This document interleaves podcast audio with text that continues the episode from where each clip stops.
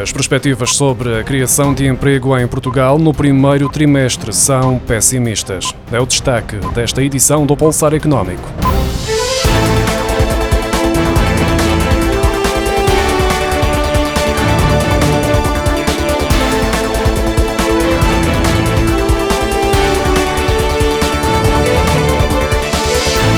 A degradação do mercado de trabalho em Portugal resistiu à crise inflacionista iniciada em 2022 e à escalada das taxas de juro, mas deverá começar a inverter a tendência neste início de ano. Primeiro, em setores como o comércio e os serviços, de acordo com um estudo do Instituto Nacional de Estatística.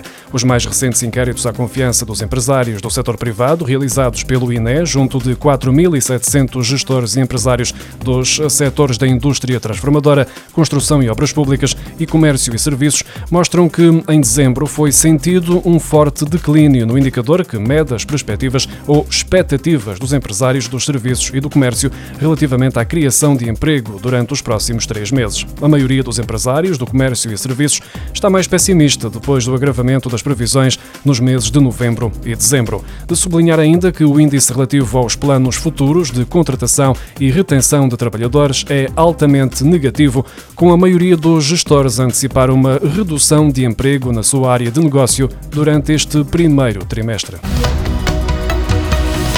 Taxa de desemprego em novembro manteve-se pelo terceiro mês consecutivo em 6,6%, tendo aumentado em relação aos três meses anteriores e em relação a novembro de 2022, de acordo com os dados divulgados esta segunda-feira pelo Instituto Nacional de Estatística. A população empregada, com 4.955.200 pessoas contabilizadas, registrou uma variação positiva de 0,2% em relação ao mês anterior e de 1,8% face a novembro de 2022. Já a população desempregada, com 348.500 pessoas, diminuiu 1,1% em relação a outubro e aumentou 3,4% relativamente a novembro de 2022.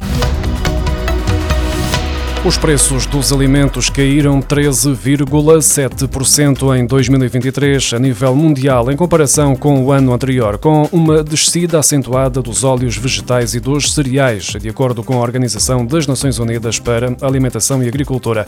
O índice de preços dos alimentos, calculado pela FAO, que acompanha a variação dos preços internacionais de um cabaz de produtos básicos, caiu 15,4% ao longo do ano para os cereais, refletindo mercados globais bem abastecidos, em contraste com a subida dos preços verificada em 2022 devido à guerra na Ucrânia.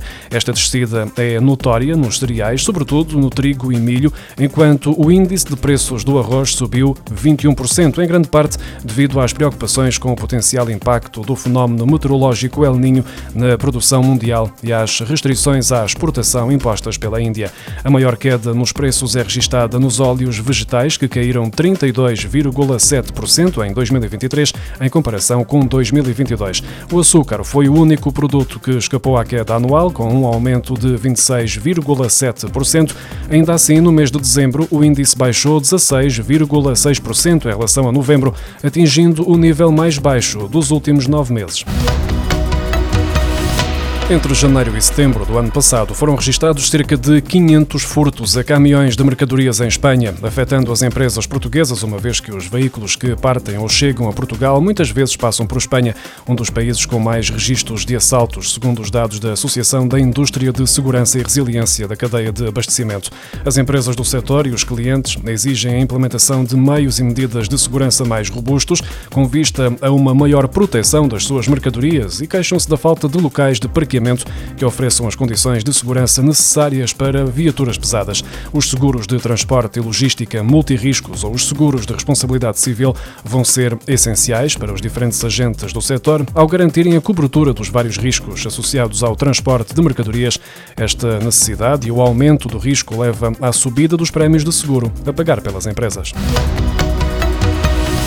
A faturação com cartão nas lojas de centros comerciais aumentou 7% em 2023 face ao ano anterior e o número de transações subiu 8,5%, segundo um estudo da Redonic Insights para a Associação Portuguesa de Centros Comerciais, divulgado esta segunda-feira. O estudo conclui que mais de um terço das compras realizadas com meios de pagamento eletrónico nas lojas dos centros comerciais foram feitas ao fim de semana e 39% das compras foram realizadas no período pós-laboral. No ano passado, a compra média por cliente neste tipo de estabelecimento situou-se nos 36,70 euros e o gasto mensal médio rondou os 88,60 euros.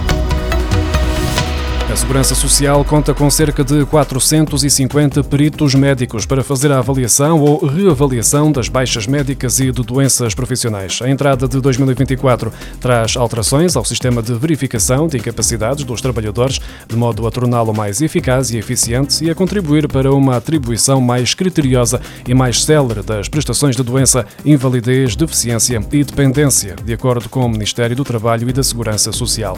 As novas regras arrancam a 1 de abril e entre as principais alterações está o facto das baixas por doença passarem a ser verificadas pela Segurança Social em qualquer altura. A fiscalização será feita por equipas da Segurança Social, podendo ser acompanhadas por peritos médicos e com recurso a autoridades policiais ou inspectivas.